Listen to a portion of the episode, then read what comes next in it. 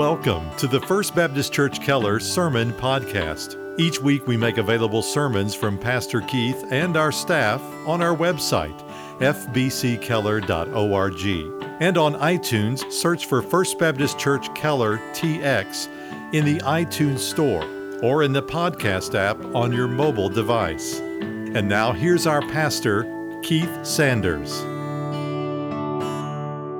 Please open your copies of God's Word with me to the Old Testament book of Joel. Most of you have a blank page between the Old and New Testament somewhere in your Bible. The 12 books immediately to the left of that blank page are collectively known as the Minor Prophets, of which Joel is one.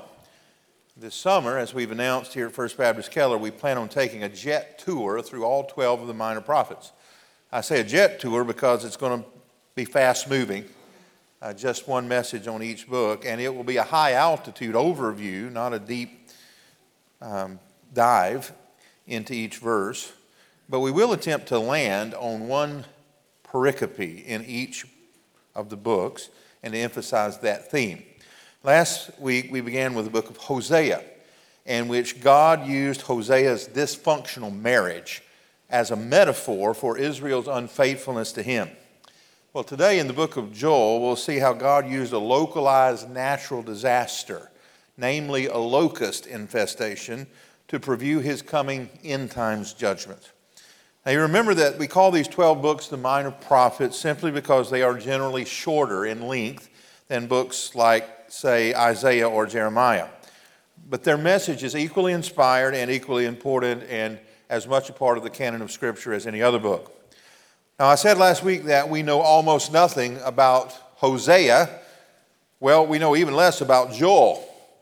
Basically, his name is Joel, which means the Lord is God. Jehovah, Lord, El God. The Lord is God. It was a very common Hebrew name. In fact, it's one of my favorite male names today. I have several friends named Joel, some in this room.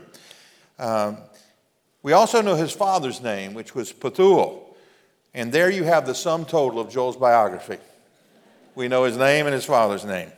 We believe that he wrote in the 8th century BC, but we can't even be sure of that. But what is clear is the theme, which Dr. Norris already gave you, which is the day of the Lord.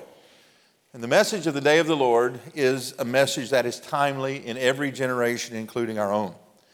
And we find the phrase, the day of the Lord, nearly 20 times in the Old Testament prophets, between the major and the minors.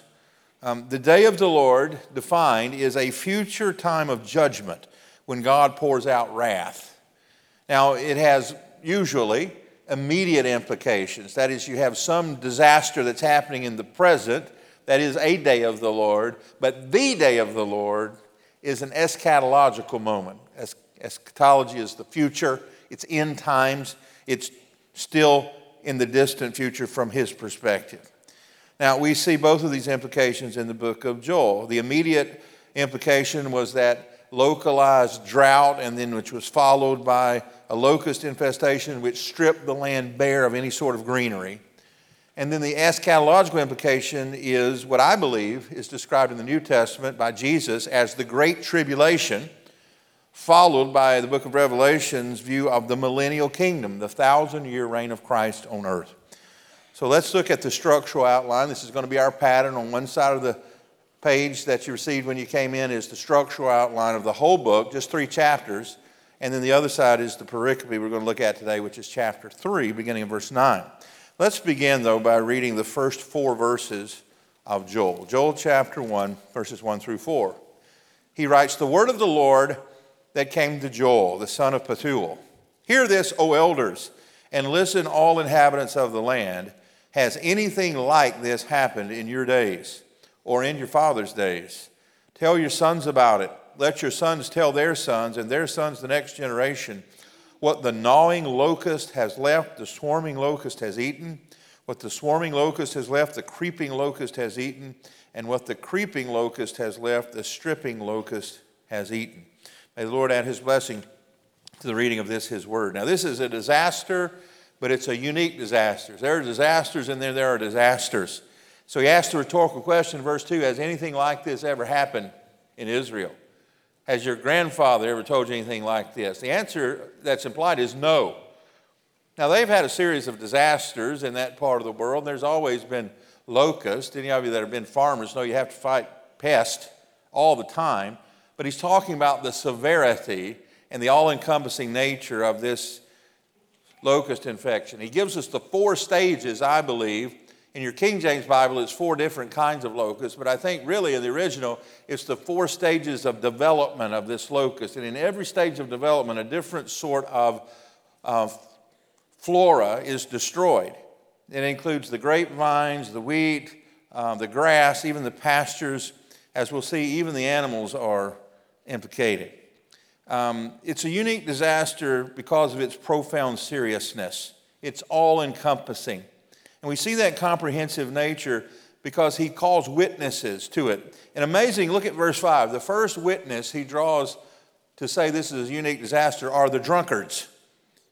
He says, Awake, drunkards, and weep and wail, all you who are wine drinkers. Now, why would a drunkard want to weep because of locust uh, infestation? Because it's going to eat all the grapes. There's not going to be any wine in the fall, and they're not going to have anything to drink. And then he calls the priest to weep because they're not going to have any wheat to offer to the Lord in worship. And then, of course, the farmers are called to weep because they've been economically devastated as their crops are destroyed. And look at verse 18. As I said, even the animals, how the beasts groan, the herds of cattle wander aimlessly because there's no pasture for them. So it's an all encompassing, incredibly destructive sort of disaster. And in chapter 2, we see he calls it the day of the Lord, or that day. Look at verse 1, chapter 2. He says, Blow a trumpet in Zion and sound an alarm on my holy mountain, that all the inhabitants of the land tremble, for the day of the Lord is coming. Now, we see some things about this day of the Lord. In verse 1, we see its nearness. You're not going to have to wait very long. We see its severity in verse 2 a day of darkness and gloom, a day of clouds and thick darkness as the dawn is spread over the mountain. So there's a great and mighty people. There has never been anything like it, nor will there ever be again. We see its destructiveness in verse 3 a fire consuming before them and behind them. And in the midst of all of that comprehensive destruction, we see God offering mercy.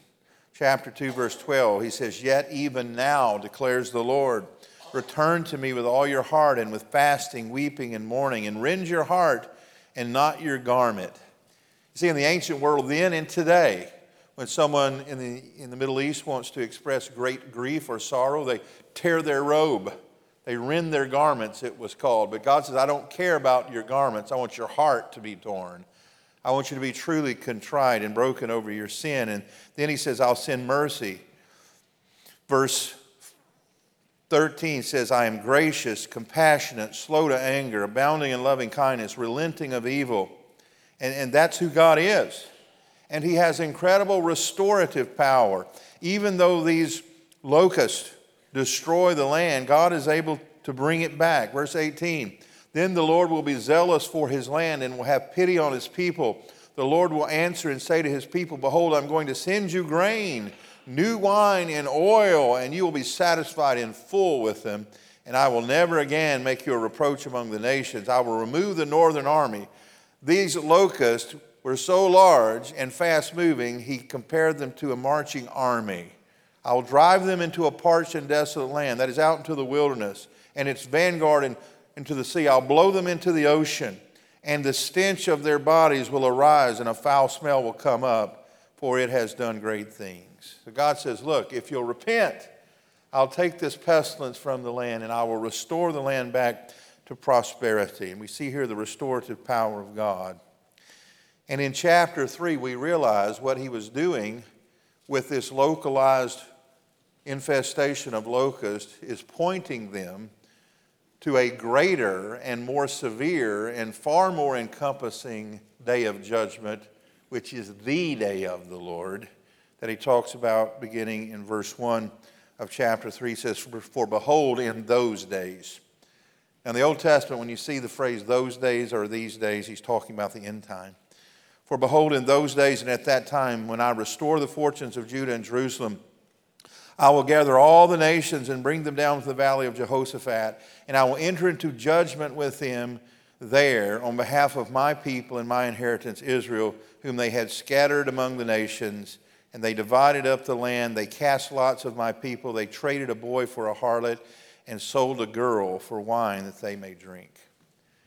Now, Israel was in trouble because of their own sin. We saw that in Hosea. He says, because of your iniquity. And yet, God used people even more sinful than they to judge them.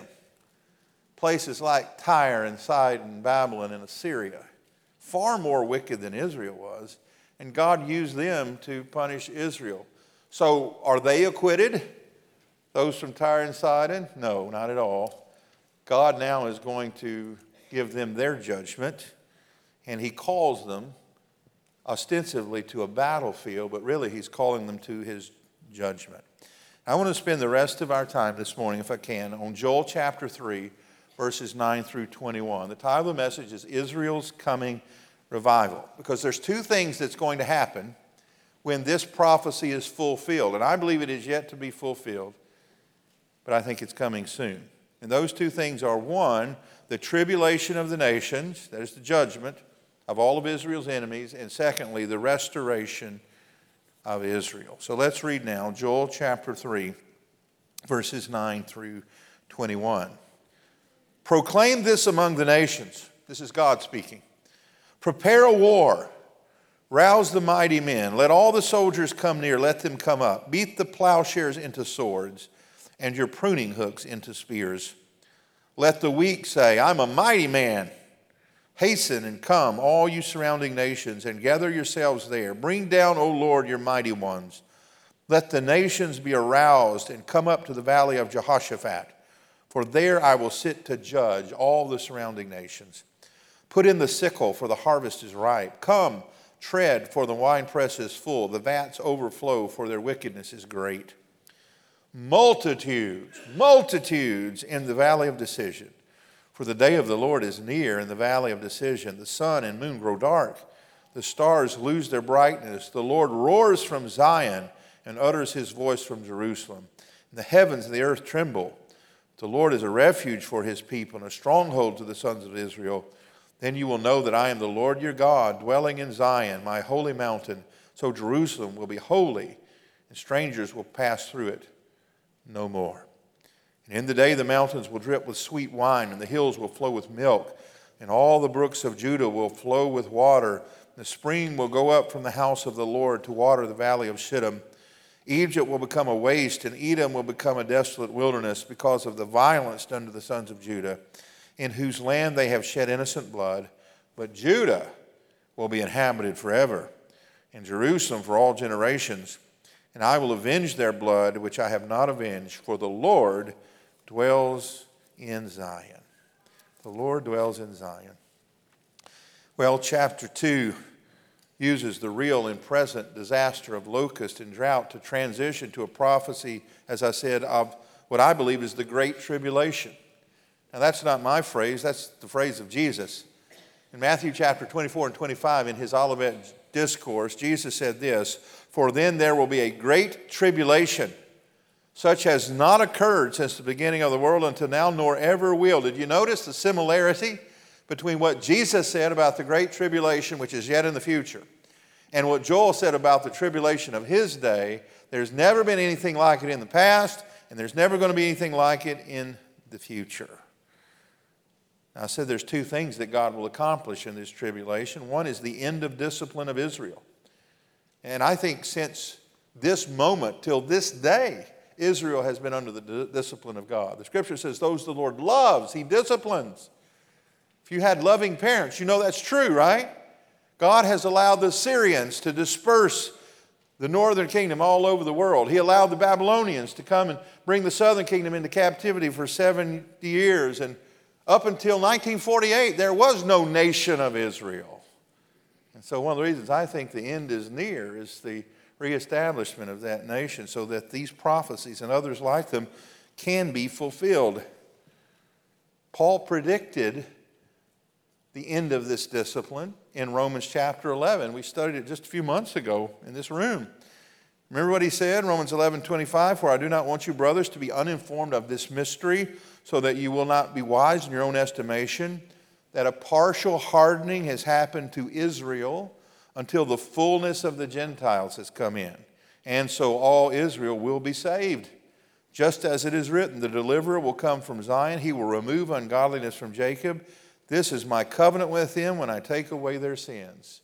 Paul says, when the, the last Gentile is saved, then God's going to send a revival and an awakening to national Israel. And so I believe that the day of the Lord in the future begins with this seven year period of tribulation, and then it includes uh, the restoration of Israel, where all Israel will be saved, and it includes the judgment of the nations. It begins in verse 9, though, with a summons to war. It's as if God puts his fingers in the sides of his mouth and whistles to all of the wicked kingdoms of the world to assemble to battle. It's a call to arms. He says, Come one, come all. But here's the thing, dear friends, about going to war with God. Are you ready? When you go to war with God, you're going to lose. He is undefeated. He's what the old preacher said of the prodigal son in the New Testament when he read that message to his people. He says, Boy, your arms are too short to box with God. He calls them to the place of the valley of Jehoshaphat, which means the place of judgment. See, the enemies of God think they're going to fight, but what they're really going to do is to be judged because court is now in session. And that's our second point, beginning verse 12. It's a session of judgment. You know that when the bailiff walks into the courtroom, he says, All rise, because court is now in session. And when the judge sits in his seat of authority, that's what the word session means, to sit down. Scripture says God now beside him is seated Jesus at his right hand. We call that the session of the Lord Jesus. But he sits to judge. Here's the thing about God's judgment it's perfect, isn't it? He is a righteous judge, which means he does everything right and in order. He's a qualified judge. There's a big debate going on in Washington, D.C. these days at the Senate hearings about the qualifications of some of the appointees to the judiciary. Some of them seem not to know basics of law. Are they really qualified? Is the question. Well, I can answer that for the Lord. He is qualified to judge us, isn't he? Here are his qualifications He's omniscient, he knows everything. He's omnipresent, he's experienced everything at once, and he's omnipotent. He's strong enough to carry out his holy will. But not only is he a righteous and a qualified judge, his most important qualification, he's just. Now, I think we have the greatest judicial system in the world, but it doesn't mean it's perfect. We know experientially and through anecdotal evidence that there are times when justice is not served in this country, but it always is with God. Now, that sounds like a good thing at first blush, but it's really not because none of us are just. All of us are sinners, and God has declared in His justice that the wages of sin is death. We all deserve the death penalty, and God is not only the judge who declares us guilty, He's also the executioner. Listen to Revelation 14, verses 17 through 20, speaking of that end time judgment. John writes, And another angel came out of the temple which is in heaven, and also had a sharp sickle. Then another angel, the one who has the power over fire, came out from the altar, and he called with a loud voice to him who had the sharp sickle, saying, Put in the sharp sickle and gather the clusters from the vine of the earth, because her grapes are ripe. So the angel swung his sickle to the earth and gathered the clusters from the vine of the earth and threw them into the great winepress of the wrath of God and the winepress was trodden outside the city, and blood came out from the winepress up to the horses' bridles for a distance of 200 miles. Now, hear what Joel said Put in the sickle, for the harvest is ripe. Come tread, for the winepress is full. The vats overflow, for their wickedness is great. Multitudes, multitudes in the valley of decision. This is a picture of that eschatological judgment that's coming in the future for all those who reject Christ. It's a terrible day.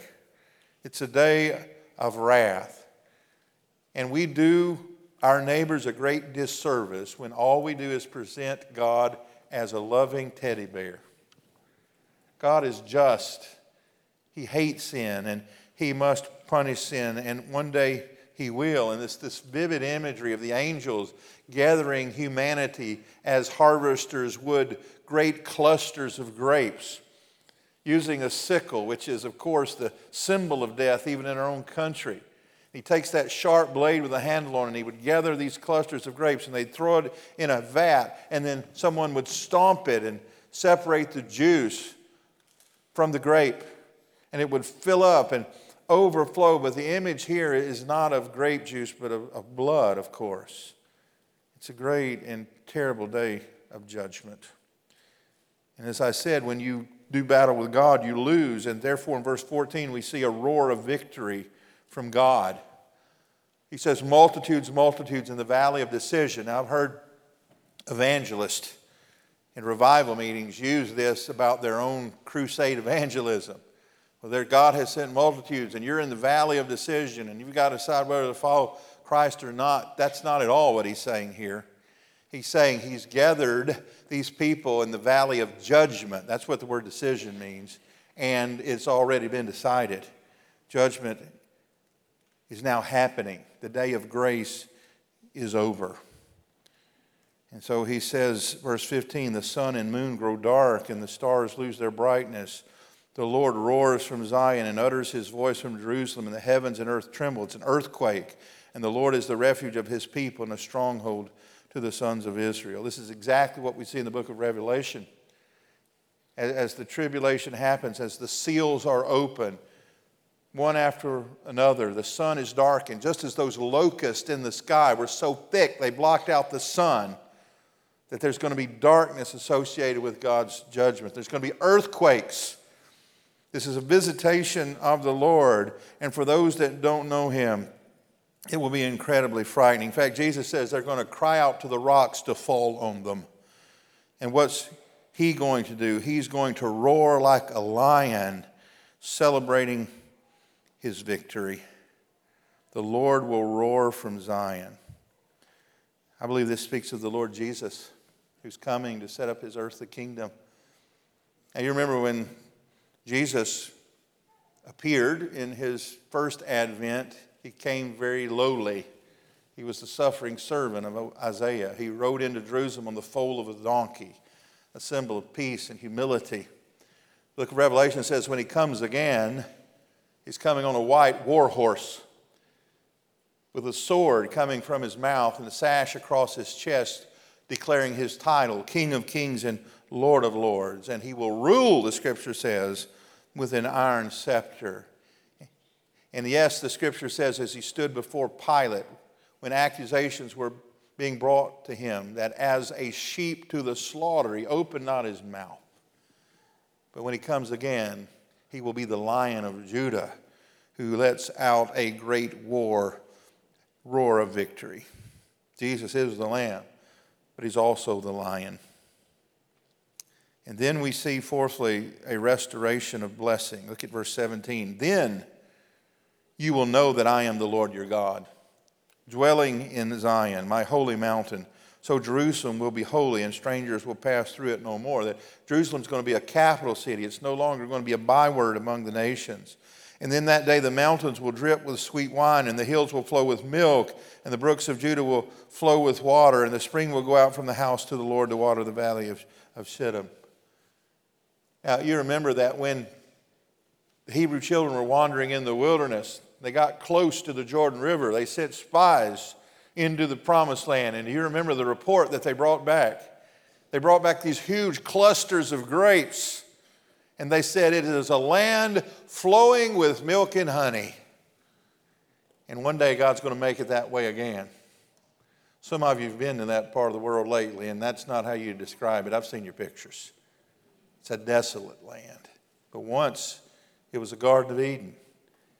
Now it's desolate. One day it will be lush again when God restores all things. And just as those locusts destroyed that land in that localized infestation, and God promised to bring it back, one day He's going to restore this world that's been devastated and cursed because of sin. And then we will know that He is the Lord God dwelling in Zion on his holy mountain. Verse 18 says, And in that day the mountains will drip with sweet wine, the hills will flow with milk, but his enemies will be defeated. Verse 19 Egypt will become a waste, Edom will become a desolate wilderness because of the violence done to the sons of Judah. In those land they will shed innocent blood, but Judah will be inhabited forever. All generations I will avenge their blood, for the Lord dwells in Zion. I believe, friends, this is speaking of the millennial kingdom, and that may mean a, be a, new phrase to you. You know the word millennia means a thousand. And I believe that Jesus is going to set up a literal thousand year reign on earth before what we call heaven or the eternal state. Now, I didn't make that up. That's in the Bible. You don't believe me. Look at Revelation chapter 20. Turn there. This is the last thing today. Revelation chapter 20. Remember, John, the apostle, was given, as I often say at funerals, the greatest privilege any human ever received. And that he was transported supernaturally into the throne room of heaven, and he got to see how this world ends. And to bring us comfort in the here and now, he was told to write down what he saw. And here's what he wrote right at the very end of Scripture Revelation 20, verse 1. He says, Then I saw an angel coming down from heaven, holding the key of the abyss and the great chain in his hand, and he laid hold of the dragon. Now, who's the dragon? Well, he tells us the serpent of old, who is the devil, Satan, and bound him for a thousand years. And he threw him to the abyss and shut it and sealed it off over him so that he would not deceive the nations any longer until the thousand years was completed. After these things, he must be released for a short time. And then I saw thrones, and they sat on them, and judgment was given to them. And I saw the souls of those who had been beheaded because of their testimony of Jesus and because of the word of God, and those who had not worshiped the beast or his image, and had not received the mark on their forehead or on their hand. And they came to life and reigned with Christ for a thousand years and the rest of the dead did not come to life until the thousand years was completed. This is the first resurrection. Blessed and holy is the one who has a part in the first resurrection. Over these, the second death has no power, but they will be priests of God and of Christ and will reign with him for how long? A thousand years. Six times we see that phrase, a thousand years. Now, I don't remember much from seminary, but I remember day one in hermeneutics, Mark they said if something is repeated over and over, it's important. So underline that a thousand years. Now, I, don't say this jokingly. You know that there's great disagreement in the evangelical church about the meaning of this chapter. And I want to tell you where I stand on it. So there are basically three camps when it comes to those who take this chapter seriously. The first used to be very popular. It's called the postmillennial view, post meaning after. And their idea is that what's going to happen in earth and in society is that Christians are going to have a greater and greater influence on the government and upon culture in general until it becomes such a wonderful place to live that Jesus will want to come back and reign here. Now, that was really popular until the 20th century when things like World War I and World War II came along and nuclear war, and then we realized it's not getting better. And so that point of view is, is almost gone out of existence, though I do know some who hold to it still. A much more popular view in, in modern times is one that many of my best friends hold, which is the amillennial view. Ah meaning no. They don't think there is such thing as a literal thousand year reign. They think that it's a metaphor for an unspecified period of time from the time that Jesus ascended to heaven until he returns. Now, the problem with that is if it's a metaphor, it was very in- inadequate in my estimation because it's been 2,000 years since Jesus ascended into heaven. And whoever used a metaphor for an unspeci- unspecified great period of time that's half as long as the real thing. If we're going to use a metaphor, we use a hyperbole. We exaggerate the number, we don't minimize the number. So there are many other reasons why I'm not an amillennialist. And so I'm what we call a premillennialist, which I believe that Jesus will come back before the literal thousand year reign here upon the earth. Now, you don't have to be a premillennialist to be a Baptist or a member of this church, um, but to be in agreement with your pastor, you do, okay? so, um, I didn't have that in my notes. I shouldn't have said that. And how, how are we going to wrap this up? These are deep things, I know. Whether you're a premillennialist or postmillennialist, or as one person told me, he's a panmillennialist. He thinks it's all going to pan out in the end. if you're a Christian, you don't have to fear death. You don't have to fear judgment. You don't have to fear the wrath of God. How do I know? Romans 8 1. For there is therefore now no condemnation for those who are in Christ Jesus. When we read about the sickle going into the grapes and we read about the blood up to the horses' bridles, that's not for us. That's for those who reject Christ. John 3:16 For God so loved the world that he gave his only begotten son that whoever would believe in him would not perish that is under the wrath of God but would have everlasting life. So don't fear death and don't fear God's judgment if you're a Christian. If you don't know Christ, you're not a Christian, fear it. You should. But the good news is there's still an opportunity for you today to repent, just as that thief on the cross. It's time, but today is the day of salvation. If you don't know him, you can today. How? Well, we saw it last week in Hosea. You have to bring words to him. You have to say, This has come upon me because of my own iniquity. You have to own it, confess it, and then you have to appeal to God's graciousness. Remember, the root word of graciousness is grace, it means free gift. You have to realize that you have to come to Christ on His term with empty hands and outturned pockets. Lord, have mercy upon me, the, the sinner. He says, when you do that, you'll find me to be a God of mercy and you'll find that I'm a God of restoration. Again, look at verse 25 of Joel chapter 2. Verse 25, speaking of God's ability to restore, he says, If you'll repent, then I will make up to you the years that the swarming locust have eaten, the creeping locust, the stripping locust, the gnawing locust, my great army which I sent among you. You will have plenty to eat and be satisfied, and praise the name of your God, who has dealt wondrously with you. You will never be put to shame. Now, unfortunately, like they always do, the prosperity preachers have co opted this verse and made it mean something it never was meant to mean. They love this verse. They like to say, aha, if you're a Christian, God has promised to make you healthy and happy and wealthy. No, He has not. He has promised that ultimately He's going to restore what was broken because of sin, which means this earth and it means everyone who's put their faith in Christ is ultimately going to receive resurrected bodies which never wear out again and never get cancer and will never die. My friend Justin Peters calls this an example of over realized eschatology. Here's how you can stay in on the right road of eschatology on verses like this. You have to remember one thing. This there is a heaven this ain't it, okay? It's coming, but this isn't it that we're living in now. But He has the ability to restore. Not only with resurrected bodies, He has the ability to restore relationships that have been broken in this life. He can heal bodies. We believe that. But He doesn't always choose to. He can give back that which was taken in years of sin. There's one more application I want to make because our time is gone. I mentioned earlier that we live in an era where we are inundated with disaster, right? It's everywhere. I think part of that is everybody's got a camera now. Used to, you'd have to wait weeks until the newspaper reporter found out about it and you read about it. But now it's instant. We, we see it, people send it to us. And if we're not careful, we can be paralyzed and overwhelmed by the train disaster and the war that's going on in the Ukraine. What are we to do with all this disaster? I said a couple things. Number one, recognize God is sovereign.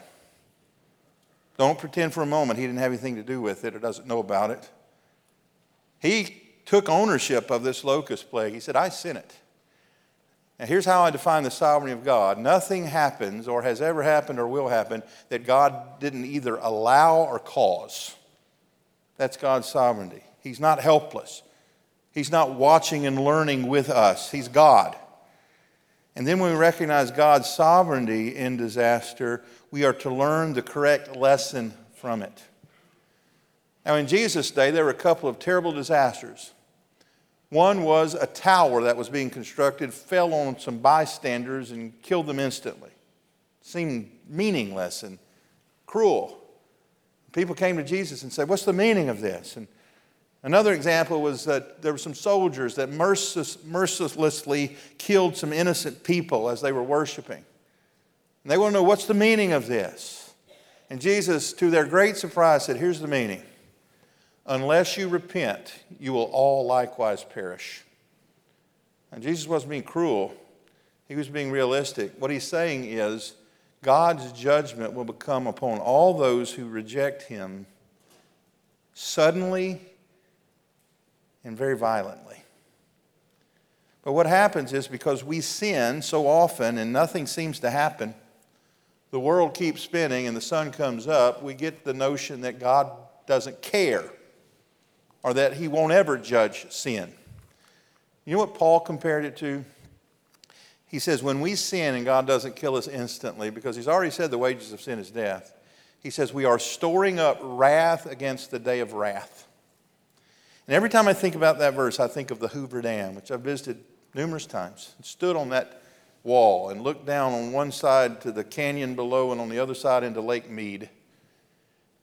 And I read about the millions of tons of concrete that were poured in there. And I read about the volume of water that it's holding back. And I know that if that dam were to suddenly break, not only would I be swept away, but thousands of people downriver would be destroyed in an instant. That's what he means when he says, when we sin and God doesn't judge us immediately, he's storing up wrath against the day of wrath. That pressure is building day after day. And one day he says,